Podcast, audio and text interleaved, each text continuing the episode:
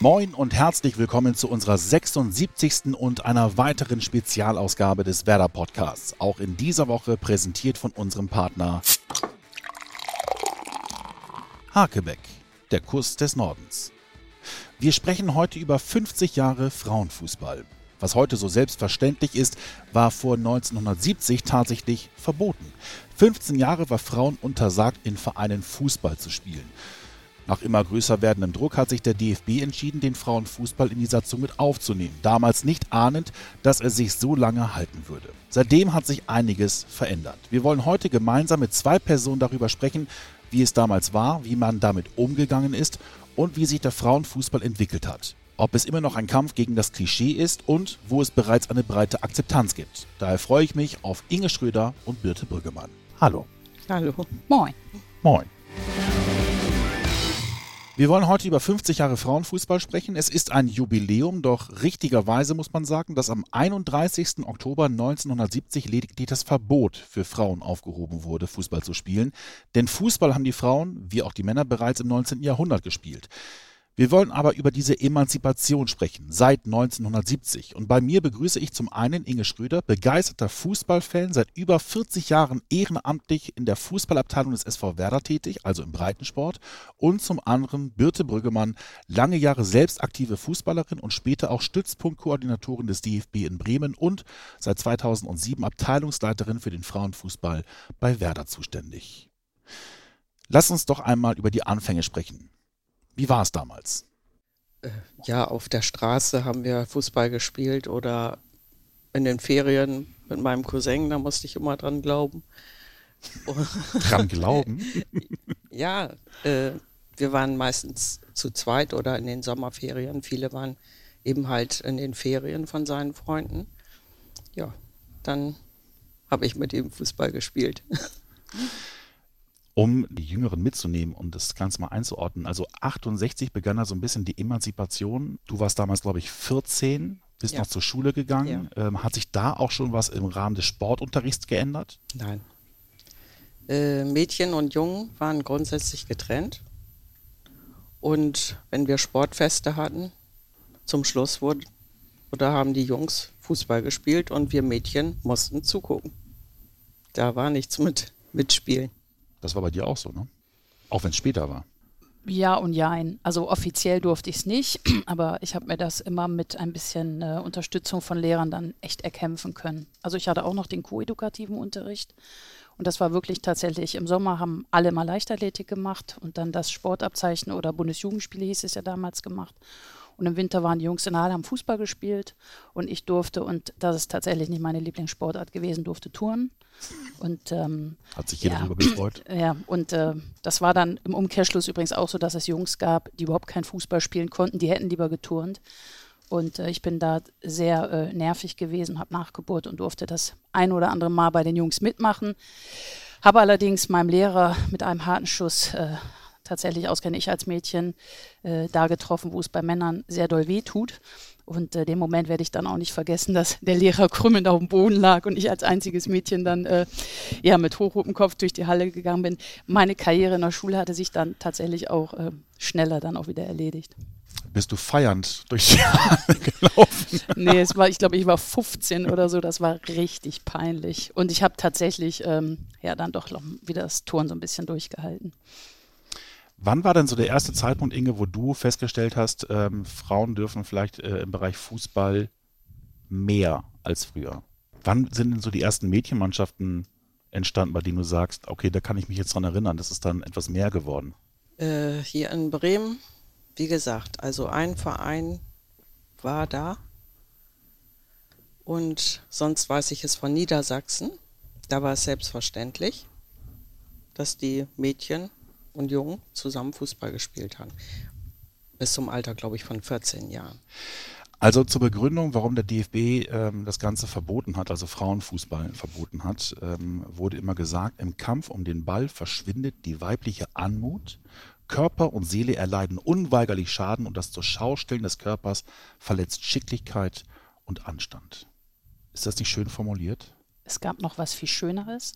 Der DFB hat sich auf einen holländischen Arzt beruf, berufen, ich glaube, Van Buitendijk, Buitendijk, ich weiß nicht, wie man ihn ausspricht, der hat dann auch noch eine Analyse gemacht, dass die Gebärfähigkeit der Frau dadurch äh, sozusagen auch äh, leidet. Und ähm, das war natürlich dann das noch größere Argument zu sagen, wenn die Frauen keine Kinder mehr zur Welt bekommen, äh, bekommen weil sie Fußball spielen, äh, dann müssen wir es halt verbieten. Insofern ähm, klingt das alles sehr schön und ähm, es waren ja die passenden Momente, um zu sagen, Frauen dürfen deshalb nicht gegen den Ball schießen. Und diese Einschätzung teilten damals auch zwei Fußballidole. Ähm, Sepp Herberger und Berti Vogts ähm, haben sich damals wie folgt geäußert. Meinung ist der Fußballsport keine Sportart, der für Damen geeignet ist. Ja, an sich bin ich, äh, bin ich gegen Damenfußball. Es gibt so schöne Sportarten. Warum ausgerechnet Fußball für die Dame? Tja, warum ausgerechnet Fußball? Also hast du das wirklich noch miterlebt, dass, dass man so abfällig ähm, gerade im Fußball über Frauen gesprochen hat? Hast du es auch selber miterlebt? Ich habe das äh, von Birte mal gehört. Man wurde ja immer in diese Schublade geschoben, wenn man sich als Frau für Fußball interessiert äh, hat. Das gehört sich nicht. Ja, das kenne ich auch noch gut. Das war äh, auch, wenn ich jetzt als äh, Zuschauerin bei Spielen oder so war, irgendwie kam man immer auf den Frauenfußball, ob es im Weserstadion war oder auf den Nebenplätzen hier. Es wurde immer abfällig gesprochen. Und als Frau reagiert man dann nicht, weil ich war also auch nicht so in der Lage, äh, mich zu rechtfertigen oder ich habe auch nicht eingesehen, dass ich mich mit so einer ganzen Männerhorde da auseinandersetzen muss, weil da zieht man automatisch den Kürzer an. Das war bei dir auch so anfänglich, ne? Das war, du warst für, du warst Fußball interessiert, du hast selber Fußball gespielt, aber so richtig akzeptiert warst du nicht. Nee, das war, also letztendlich, ich kam aus der Leichtathletik und ähm, gerade auch so mein familiäres Umfeld fand das einfach ganz, ganz schade, dass ich eben diesen schönen ästhetischen Sport jetzt nur noch nebenbei gemacht habe und eben mich auf Fußball fokussiert habe in einer Struktur, die damals auch, also es gab, ich habe bei TV Eicherhorn angefangen. Ich weiß noch nicht mal mehr, wie der Ligaspielbetrieb war. Gefühlt gab es kaum Mannschaften. Also es war so ein bisschen ähm, wie wilde Liga heute, so ungefähr. Und ähm, letztendlich habe ich das auf meinem Werdegang eigentlich, und man muss auch ehrlich sagen, bis heute wird man damit immer wieder konfrontiert. Ich glaube, das hat sich jetzt ähm, ein Stück weit erledigt, aber zu meiner Zeit war das so, wenn wir Mädchen dann sportlichen Kurzhaarschnitt hatten, der damals übrigens sehr modisch war, dann war man in ziviler Kleidung dann doch feminin sexy oder attraktiv, aber sobald man dann die Fußballsachen anhatte, vielleicht wissen einige, wie das aussah. Ne? Unsere Schienbeinschoner waren früher nicht, äh, hatten nicht die Bierdeckelgröße, sondern waren wirklich noch äh, ja, riesengroß und massiv. Dann die Hosen, die Männertrikots dazu, das waren, wir waren dann gefühlt halt Kerle. Und ähm, das war immer ganz schwierig, dass man da immer das Gefühl hatte, wieder sich zu rechtfertigen oder dumme Sprüche kamen. Ähm, irgendwann, wie Ihnen gesagt, steht man drüber. Aber das sind schon immer nervige Geschichten gewesen und das sind auch so kleine Nischen gewesen, die mich bis in die Ausbildung begleitet haben, wo gerade männliche Kollegen, Lehrbeauftragte oder oder sich auch zurechtgefühlt haben und auf Kosten der Frau ganz oft lustig gemacht hat. Also Sprüche abgelassen hat, dann hat der Saal der Männer gelacht bis zum geht nicht mehr und du hast da als Frau gesessen mit hoch um den Kopf und wusstest eigentlich gar nicht, bist du jetzt wütend, wärst du da, lässt du das stehen. Das hat uns, glaube ich, alle verfolgt. Und wenn man ganz ehrlich ist, ist es teilweise auch noch heute so. Ja, auf alle Fälle. So sehe ich das auch. Und das war bei dir in den 80er, Schrägstrich 90er, 90er Jahren. Ja. Wie es in den 70er Jahren waren, ähm, was die Vorteile angeht, ähm, da können wir noch mal reinhören. Und auch ein solches Damenspiel ist nichts zum Lachen. Es ist viel ernster, als man denkt. Lassen Sie sich mal eine Sechsbombe aufs Tor knallen. Was so ein richtiger Fußballbomber ist, hat mehrere Gegner aber auch mehrere Bälle. Ich würde vorschlagen, das soll man den Fußball den, Männern überlassen und die Damen sollen den Kochherd. Sport, der ein sehr schöner, aber auch harter Sport ist, der meines Erachtens sehr gut für Männer, doch für Frauen ungeeignet wäre. Und ich nehme an, wer die dicksten Beine hat, der gewinnt. Nun, wer Sex zu sehen erhoffte, der kam auf. Nein, entscheiden muss jeder selber. Das würde den Rahmen unserer Berichterstattung sprengen, wenn wir die Rolle des Paares übernehmen wollten. Welcher würden Sie denn den Apfel reichen? Oder würden Sie Ihr Obst lieber selber essen? Welche Mädchen und Frauen zieht es überhaupt zum Fußball? Sie, um einige Energien, ein paar Pfunde loszuwerden? In heißen Höschen, die mancher schon zu heiß sind? Sie vielleicht in der Hoffnung, die weite Welt des Fußballs verbreite angenehmere Düfte als die des Kochtopfs. Mhm. Also das ist, es ist auch interessant, weil durch dieses Jubiläum geht jetzt ja ganz viel durch die Medien und dann nimmt man das nochmal wahr. Ich, also ich habe das so damals nicht so wahrgenommen, dass es solche Reportagen gab. Aber jetzt kamen sie ja massiv. Wenn sie so traurig wäre, muss man ja wirklich auch lachen. Ne? Also es ist ja einfach, ähm, also Wahnsinn, was da gefallen ist. Aber wie gesagt, in kleinen Facetten haben wir das auch erlebt. Also insofern sogar auch noch im Jahr 2000, wenn äh, beim Länderpokal in Duisburg ein Sichter lustig sein wollte und gesagt habe, oh, ich sichte heute gar keine Spieler, ich sichte heute Bälle. So, ja, dann stehst du da auch und klatscht dreimal und sagst, das war jetzt richtig lustig. Also insofern ähm, war das halt die Rolle der Frau einfach zu der Zeit. Aber es ist ja nach wie vor so, dass äh, diese Vorurteile sind ja nach wie vor da. Also wir können ja jetzt nicht so tun, als wenn das weg wäre. Man hat ja nach wie vor damit zu kämpfen. Es gibt auch keine Sportart auf der Welt, die so derart mit Emanzipation zu kämpfen hat wie Fußball. Es ist ja heute undenkbar, dass man darüber nachdenkt, ob Tennis im Damenbereich schlechter ist als der Herrenbereich. Sie werden nicht miteinander verglichen. Aber der Fußball wird ständig verglichen. Nervt das nicht? Ja, auf alle Fälle. Weil ja in jeder anderen Sportart gibt es Männer und Frauen. Und ja, wie du schon sagst, im Vergleich habe ich noch nicht gehört. Ist mir nicht bekannt. Ist halt, also ich finde, als klassisches Beispiel ist in Amerika ist ja der Frauenfußball sehr, sehr populär. Und das nicht ohne Grund, weil da der Männerfußball, jetzt geht es ja auch ein bisschen in eine andere Richtung, aber eben nicht so populär war. Da konnte der Fußball sich als Frauensport sozusagen etablieren. In Deutschland ist, und ich sage auch mal, bleibt der Männerfußball absolut Nummer eins. Und äh, jeder, jeder kann auch mitreden. Also äh, wenn man in eine Kneipe geht oder zum Bäcker über Fußball redet, jeder mit über Taekwondo oder Tennis. Da braucht man schon so eine Fachkompetenz, würde nicht jeder mitquatschen. Und ähm, jetzt kamen wir Frauen und wollten das plötzlich auch. Und irgendwie hat man immer das Gefühl, äh, dass ähm, die Männer, ich verallgemeine das mal, ähm, Angst hatten, dass man denen viel vom Kuchen abnimmt. Und das ist wirklich bis heute. Aber es ist, auch wenn es wahnsinnig viele Kämpfe noch gibt, ist das schon also in, allein in meiner Biografie, so die letzten 30 Jahre, schon extrem zurückgegangen. Also die, meine Generation, ich denke mal Inges Generation, wenn man die jetzt mit der heutigen Generation vergleicht, mit den Bundesligaspielern, den Nationalspielern, da sind Welten zwischen. Die heutige Generation ist ganz gut, äh, weil wir hatten äh, Steffi Goddard mal gefragt, ob sie denn auch mit Vorurteilen zu kämpfen hatte. Da können wir auch mal eben kurz reinhören. Also es fing im Prinzip damit an, dass ich im Kindergarten auch immer nur Jungs als Freunde hatte die sind dann irgendwann in den Fußballverein und ich wollte halt mit. Und äh, da war das äh, am Anfang vielleicht ein bisschen komisch bei den Gegnern, aber bei uns im Dorf, im ersten Verein, war das normal, dass ich dabei war und man kannte mich natürlich. Und ähm, auf dem Bolzplatz kamen natürlich auch irgendwann ältere Kinder dazu, ähm, aber ich musste mich nie irgendwie rechtfertigen dafür oder wurde anders behandelt oder so. Ähm, ich wurde genauso umgegrätscht, ich wurde genauso geschubst, aber ich habe auch genauso ausgeteilt. Also ähm, ja, das war irgendwie normal. Hast du das auch gemacht früher? Ja, selbstverständlich. Eine Sache, und die möchte ich auf jeden Fall noch vorspielen, weil die wird eben in den jetzigen Tagen wirklich rauf und runter gespielt. Das ist äh, der Versuch von Wim Tölke, Gott hab ihn selig, äh, mittlerweile verstorben, ähm, ein Damenspiel zu kommentieren. Das Ganze war Anfang der 70er Jahre, nochmal zum besseren Verständnis. Frauen haben im 19. Jahrhundert Fußball gespielt. Also es war jetzt nicht, dass Frauen auf einmal den Fußball für sich entdeckt hatten. Der war schon immer Teil von ihnen. Aber er hat es dann versucht, eben auf seine Art und Weise wie folgt zu kommentieren. Und da hat Mutter eine wunderbare Flanke nach halb links gegeben.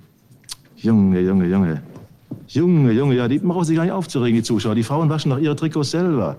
Wenn die Männer ins Schlamm fallen würden, das wäre schlimm, denn dann müssen die Frauen zu Hause waschen. Decken, decken, nicht Tischdecken, richtig. Manndecken, so ist recht. Frei von allen kleinlichen Sorgen um Haushalt, Mann und Kinder, spielt der Libero da hinten. Ihr schmunzelt jetzt drüber, aber es, es, es trifft einen dann doch, oder? Ja, auf alle Fälle. Ich bin auch der Meinung, dass ich dieses Interview von Wim Tölke, Sportstudio, Mhm. damals gesehen habe. Und da habe ich auch gesagt, wo leben wir eigentlich? Aber wenn man, also ich finde immer, wenn man bedenkt, weil du vorhin auch gefragt hast, wie es jetzt ist, oder das ja immer so ein bisschen so der, der Bogen ist, den wir schlagen, ähm, diese Generation, die so groß geworden ist mit diesen Reportagen, Gott sei Dank, aber die leben ja auch noch. Also teilweise sind die ja noch auf der Welt, hoffe ich.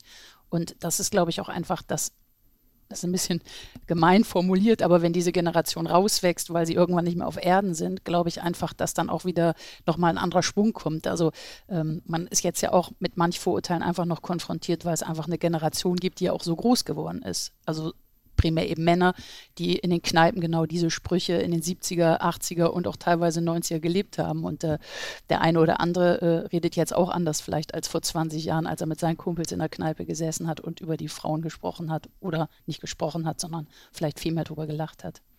Ich glaube auch, dass Berti Vogt mittlerweile auch anders drüber denkt. Ich glaube, man hat ihn, glaube ich, irgendwann auch mal wieder gefragt äh, und er hat auch eine andere Meinung dazu. Man muss ja auch kein Fan davon sein. Silvia Neid hat es, glaube ich, äh, treffend formuliert. Man muss einfach den Respekt vor der, vor der Leistung haben, die da gebracht wird.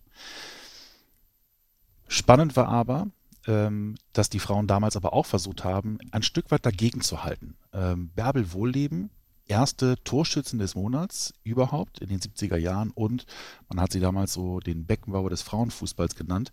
Die hatte sich dann auch dazu ähm, hinreißen lassen, nenne ich es mal, verbal ein wenig dagegen zu halten. Denn es ist einiges an hoher Prominenz da und die wollen echt Damenfußball sehen. Sonst die Fernsehleute, ich habe es ihnen schon gesagt, die bringen sonst wieder Pornofilme oder sonst was, ja, und kein Damenfußball.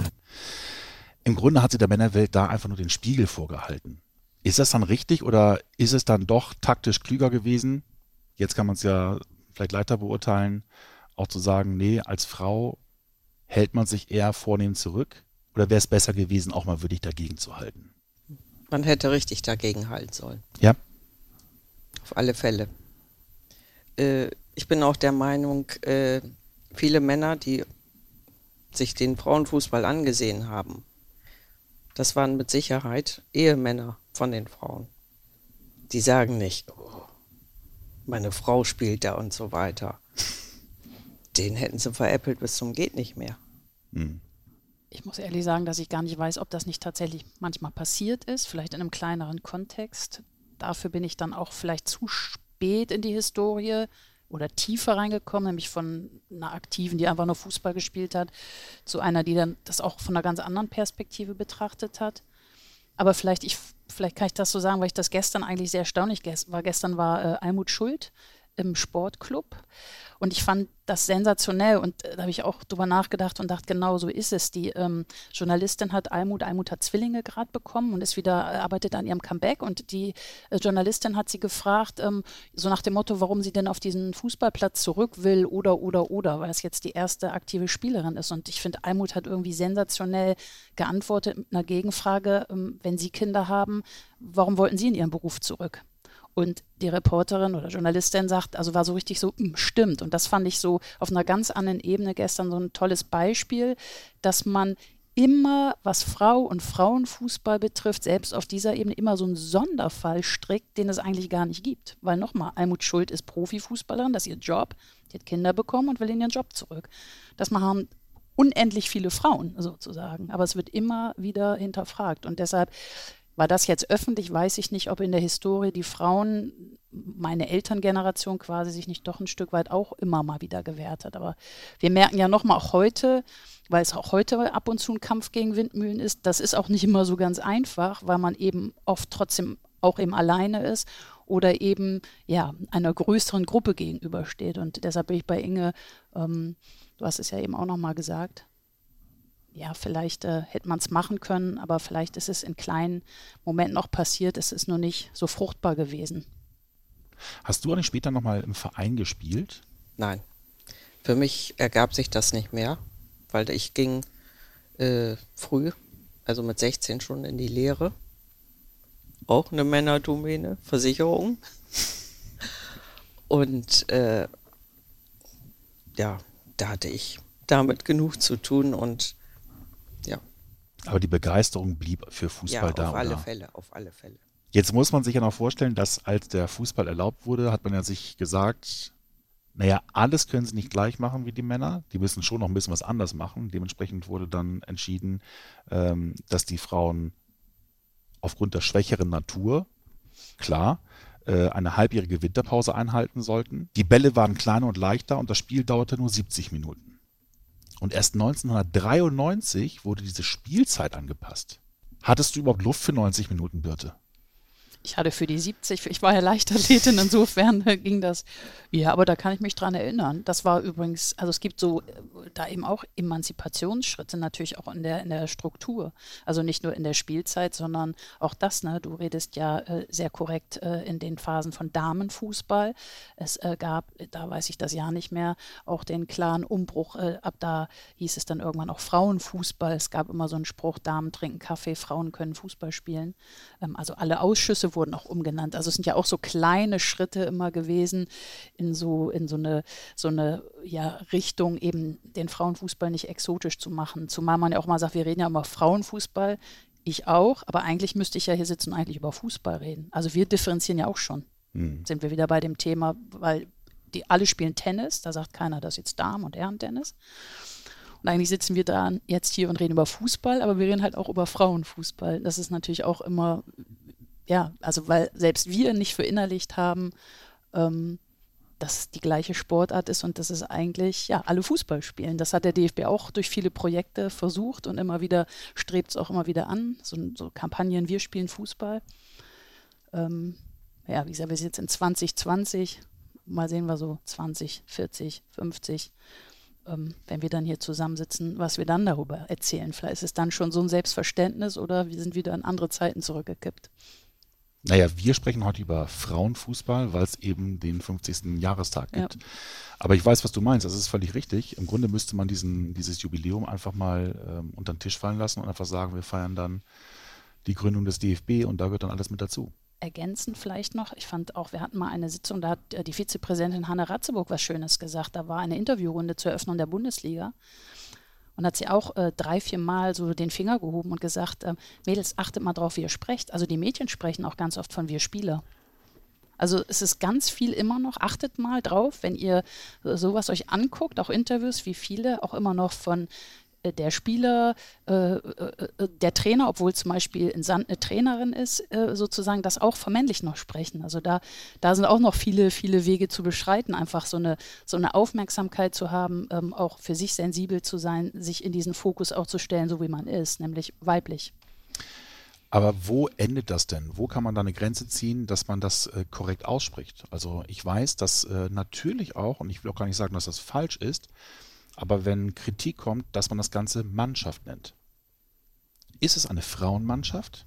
Ist das Wort Mannschaft in dem Fall einfach falsch? Müsste man es anders nennen? Oder versuchen wir einfach viel zu viel korrekt zu gendern, damit sich jeder abgeholt fühlt? Das glaube ich eher. Also ich denke jetzt nicht äh, grundsätzlich darüber nach, männlich, weiblich in dem Moment. Und ich bin selber, ich bin auch nicht so empfindlich dagegen.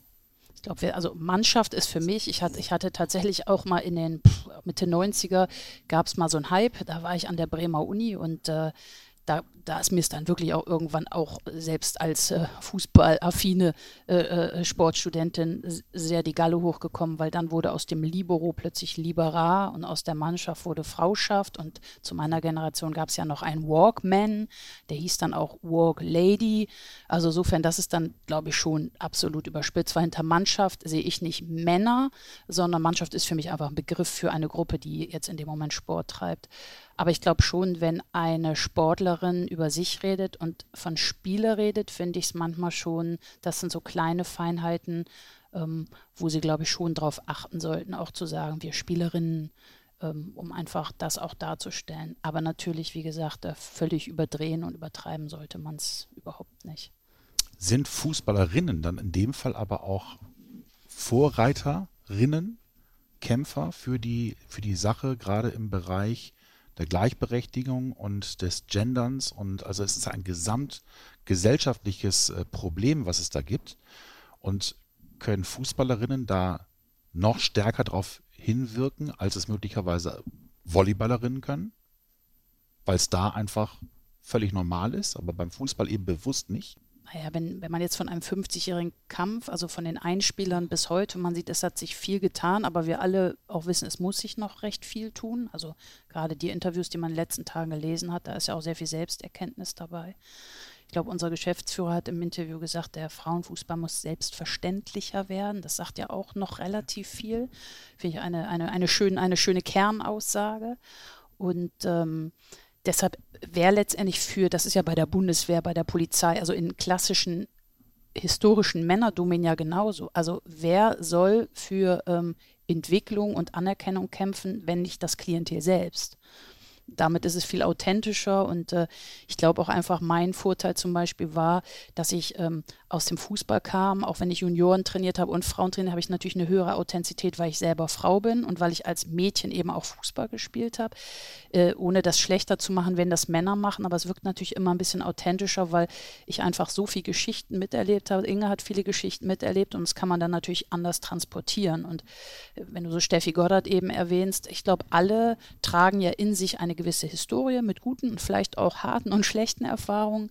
Ähm, und äh, das kann man, glaube ich, immer weiter transportieren. Und das gelingt der aktuellen Generation, finde ich, auch schon ganz gut. Hier haben Sie irgendwann wirklich mal gesagt, ist das richtig, korrigiere mich, ähm, da habt ihr Training gehabt und hat der Platzwart wirklich das Licht abgestellt. Bei TuS Eintracht war das in Bremen. Hm?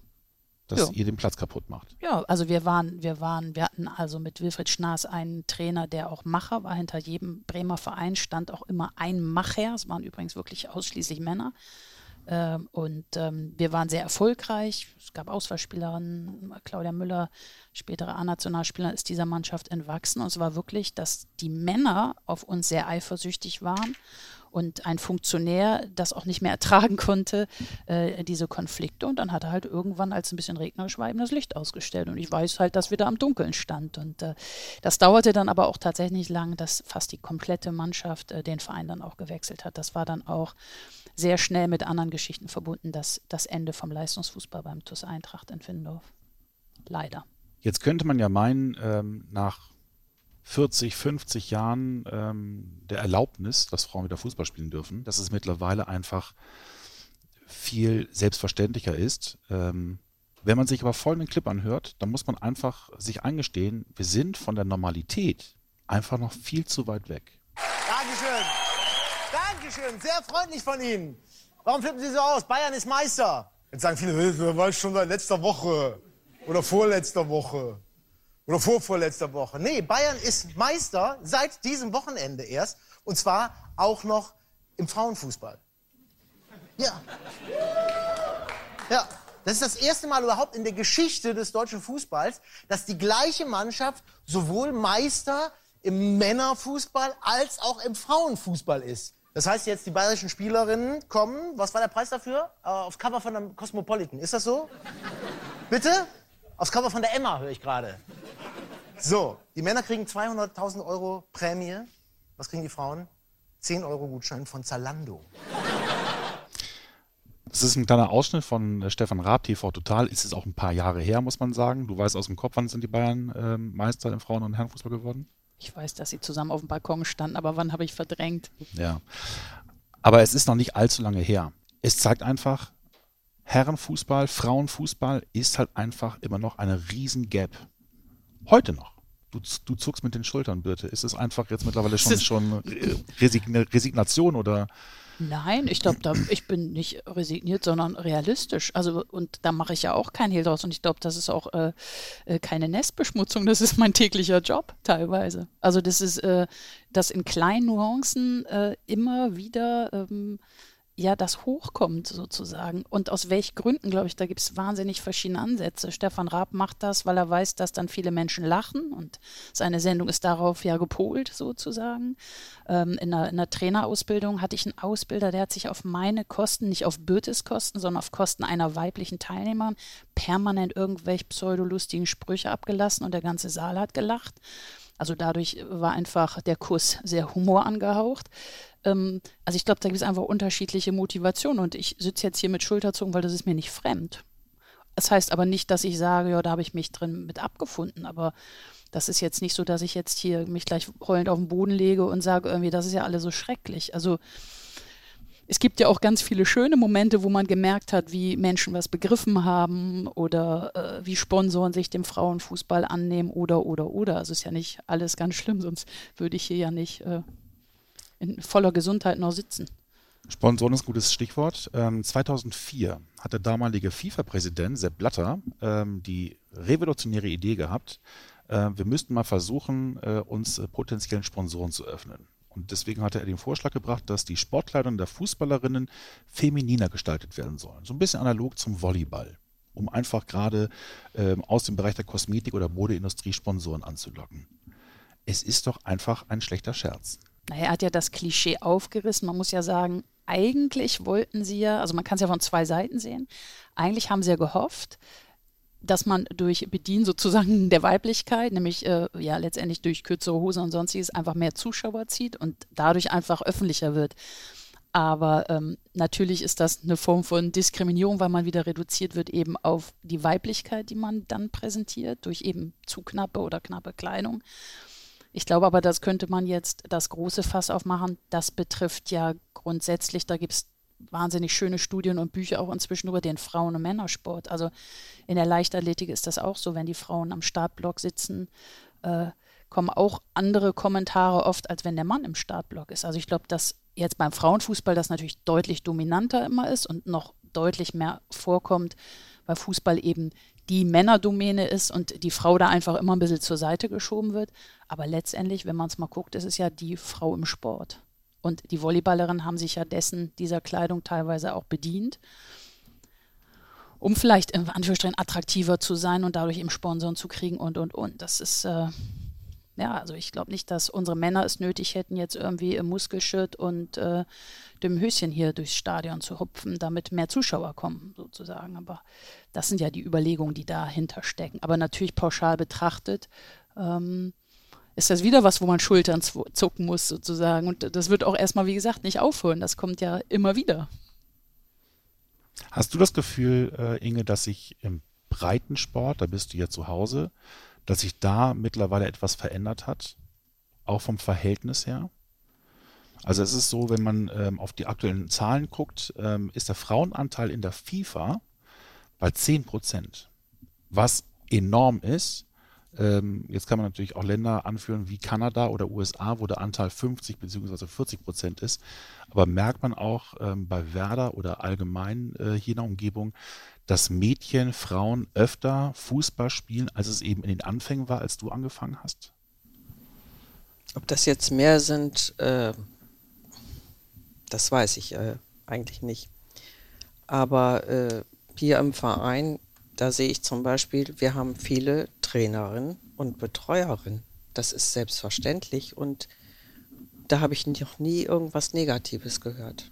2007 ist Werder mit ähm, dem Frauenfußball in den Start gegangen. Dabei war gar nicht der Wunsch durch Werder Bremen entstanden, sondern es war mehr oder weniger sind sie zu ihrem Glück gezwungen worden durch den Bremer Fußballverband, wenn man ehrlich ist. Ja, das weiß ich, dass der Bremer Fußballverband eben halt ein bisschen Druck ausgeübt hat. Und du hast es gefeiert oder? Nein, ich, ich war total überrascht. Mal heißt es, ja, machen wir. Ich denke, wo? Woher kommt's? Gab es denn Widerstände? Im Breitensport, äh, das, da ging es nicht unbedingt um den Frauenfußball, sondern das waren mehr oder weniger logistische Probleme. Es, wir hatten damals im Jugendbereich sieben, acht Mannschaften. Mhm. Und die, dann kamen jetzt die Frauen dazu. Die wollten ja auch trainieren, brauchen Platz, brauchen Kabinen. Woher nehmen, wenn nicht stehlen? Und das war in meinen Augen mehr das größere Problem. Das Problem ist halt, wir sind hier örtlich einfach begrenzt in der Pauliner Marsch. Wir haben einfach eine begrenzte Anzahl an Plätzen zur Verfügung, die wir eben auf alle Teams irgendwie aufteilen müssen. Was war dann die Lösung? Man hat das versucht, ja, zeitlich zu arrangieren äh, von den Jugendmannschaften. Die mussten dann ein bisschen zurückstecken, konnten weniger trainieren. Mittlerweile werden die Mannschaften die Anzahl der Mannschaften verringert. Mhm. Dahin bemüht man sich. Das ist sicherlich nicht einfach. Absolut nicht. Ich möchte auch nicht äh, da, dafür verantwortlich äh, sein, sagen, okay, wir machen keine neue Mannschaft mehr auf. Du musst irgendwo anders hingehen. Oder jeden Montag rufen zehn Mütter an. Mein Junge möchte gerne, oder auch ja, Mädchen im Moment weniger, möchten bei Werder Fußball spielen. Ja. Wir haben Aufnahmestopp. Wir können die nicht mehr unterbringen. Ihr seid damals tatsächlich äh, aufgrund der Platzproblematik zur Universität ausgewichen. Ja, also ich muss einfach nochmal vielleicht ergänzen, es war nämlich ganz kurios, weil ich glaube, dass das im Verein auch sehr überraschend war, so wie ich es wahrgenommen habe. Ich bin ja tatsächlich, ich saß ja hier mit im Weserstadion beim Bremer Fußballverband und war 2006 zur Fußballlehrerausbildung in Köln und es klingelte wirklich ungelogen mein Handy, irgendwie im November. Und Jenny Martens, die dann auch bei uns Tortern war, rief mich total aufgeregt an und sagte, Birte, weißt du eigentlich, Klaus-Dieter Fischer hat bei der Mitgliederversammlung gerade gesagt, Werder gründet Frauenfußball. Und ich saß in Köln und wusste nicht, ob ich mich freuen soll oder wütend sein muss, weil ich hatte ungelogen nicht eine Sekunde bisher davon gehört. Und ich saß ja eigentlich mittendrin, quasi so. Und ähm, es war dann wirklich so ein bisschen was, was im positiven Sinne hinterm Rücken passiert ist, weil eben der Druck von vielen Institutionen so groß war. Und ähm, ja, letztendlich kam Klaus-Dieter Fischer irgendwann zu mir und hat gesagt, wir machen das aber nur mit Ihnen. Und dann äh, musste ich mich quasi entscheiden, weil ich als DFB-Stützpunktkoordinator einen Hauptjob hatte, der tatsächlich auch nicht ganz so übel war.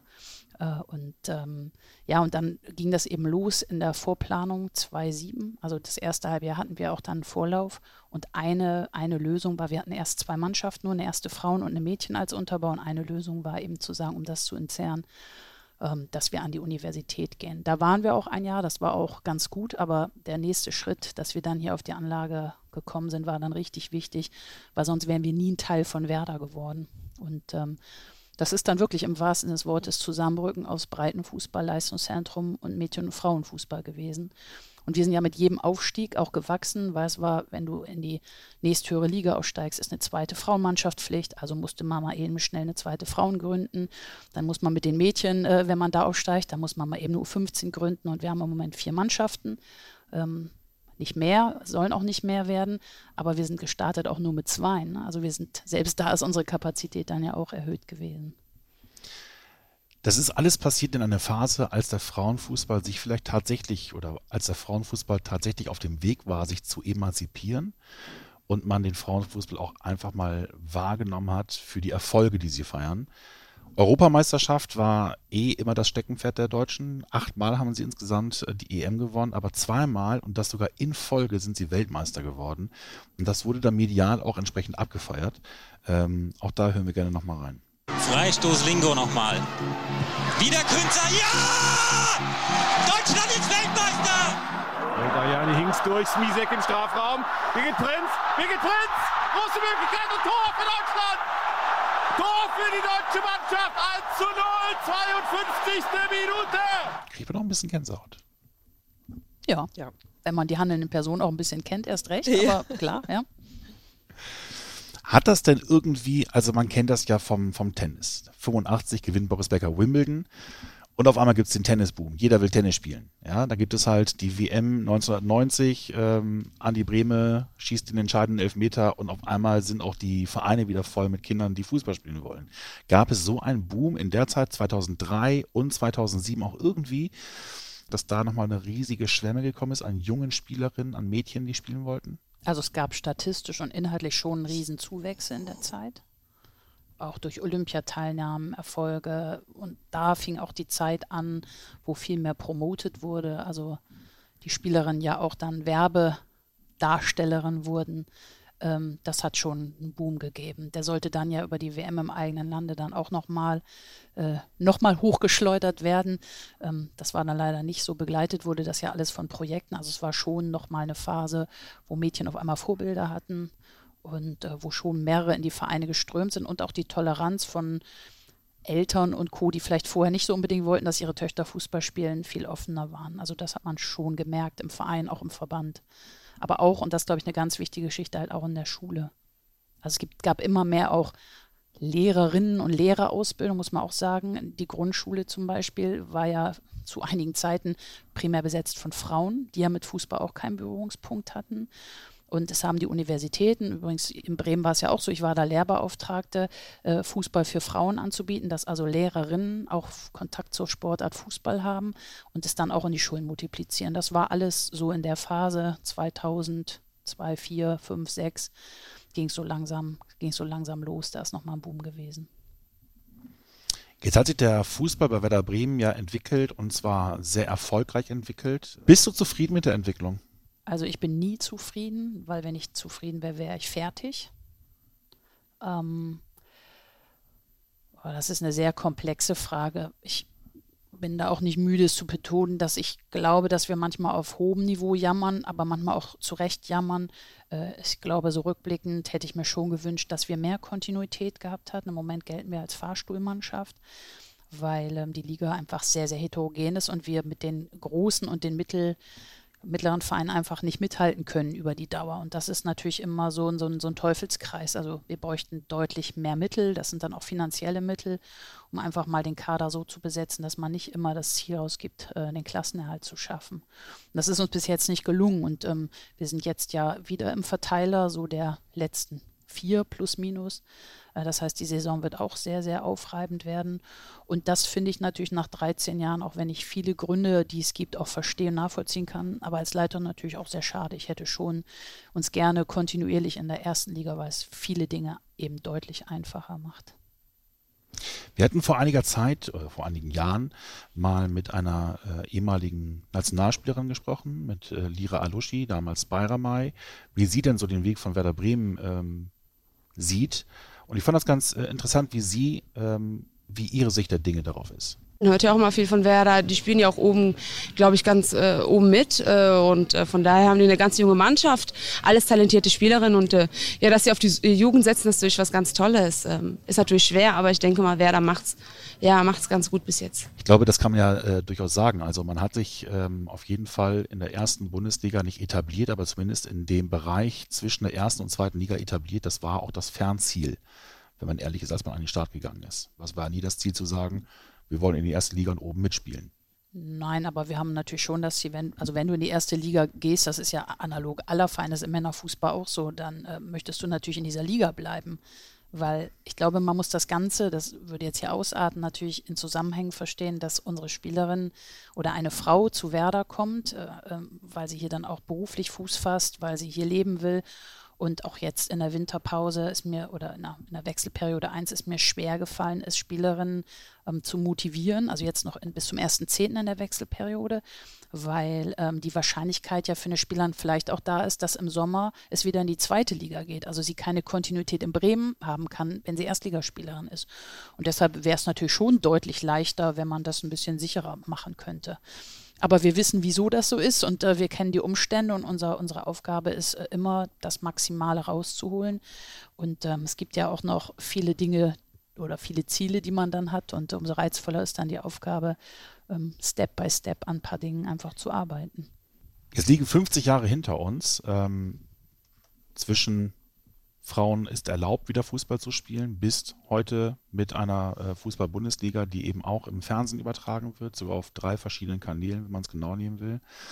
Ähm, hast du das Gefühl, es hat sich viel verändert? Ja, auf alle Fälle. Der Frauenfußball ist mittlerweile für mich so attraktiv geworden, dass es mir auch Spaß macht, die Spiele anzusehen. Und gesamtgesellschaftlich hast du das Gefühl, es muss noch viel aufgeholt werden?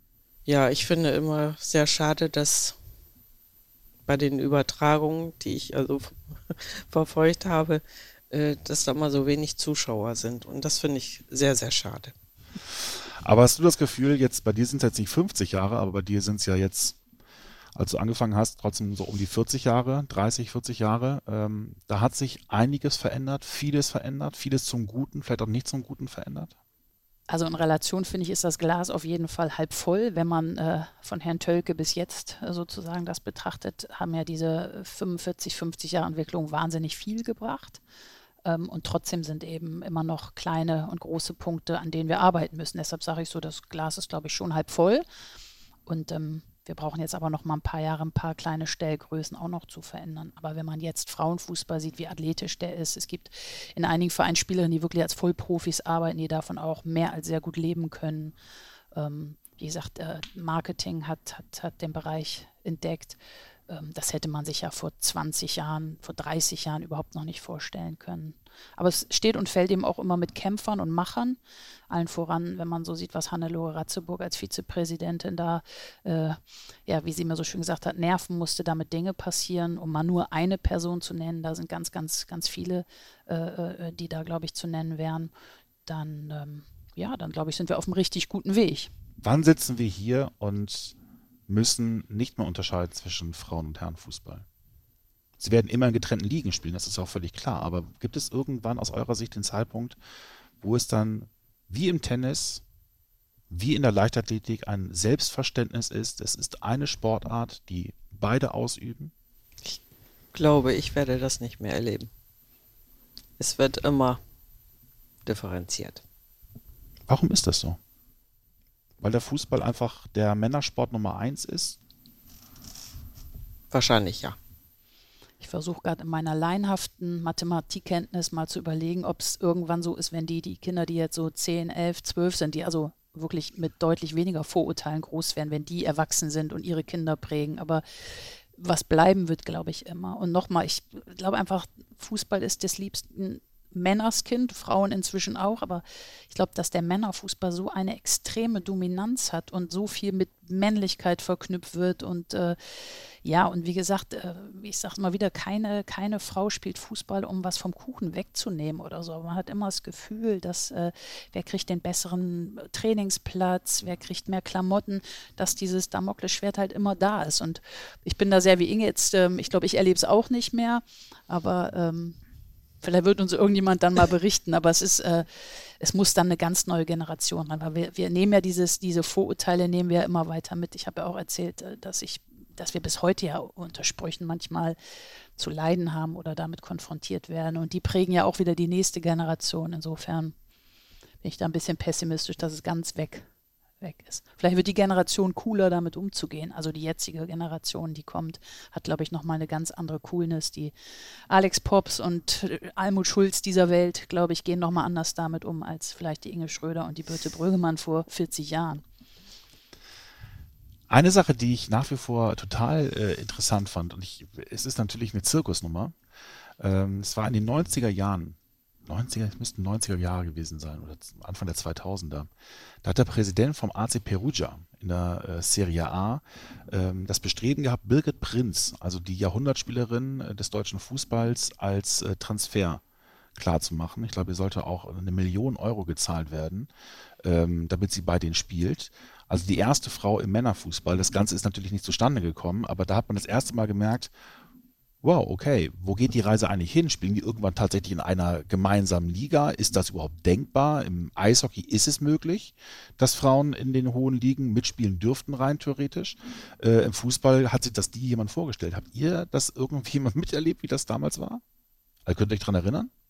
An das Angebot, dass sie es Ja. bekommen, ja, das war medial, das habe ich schon Das- deutlich, deutlich mitbekommen. So, das war ja auch die Phase, muss man immer sagen, wo die Frauen zum Beispiel mehr in Trainerlehrgängen präsent waren und dann ja auch mit Männern und dann vielleicht beim Fußballlehrer sogar mit Ex-Profis gespielt haben. Und ähm, deshalb ist diese Diskussion ja oft aufgekommen. Also ich habe ja selber, wir waren zwei Frauen beim Fußballlehrer und ich muss sagen, ich war jetzt eine gute Fußballerin, aber eben nicht, nicht äh, die, die dann irgendwann mal die Hymne gesungen hat. Und äh, mir war bei manch Spieleinheiten tatsächlich ein bisschen schwindelig, weil das Tempo und alles, also ich hatte einfach als Frau keine Chance, ähm, wenn dann die Ex-Bundesliga-Profis da Eckchen gespielt haben.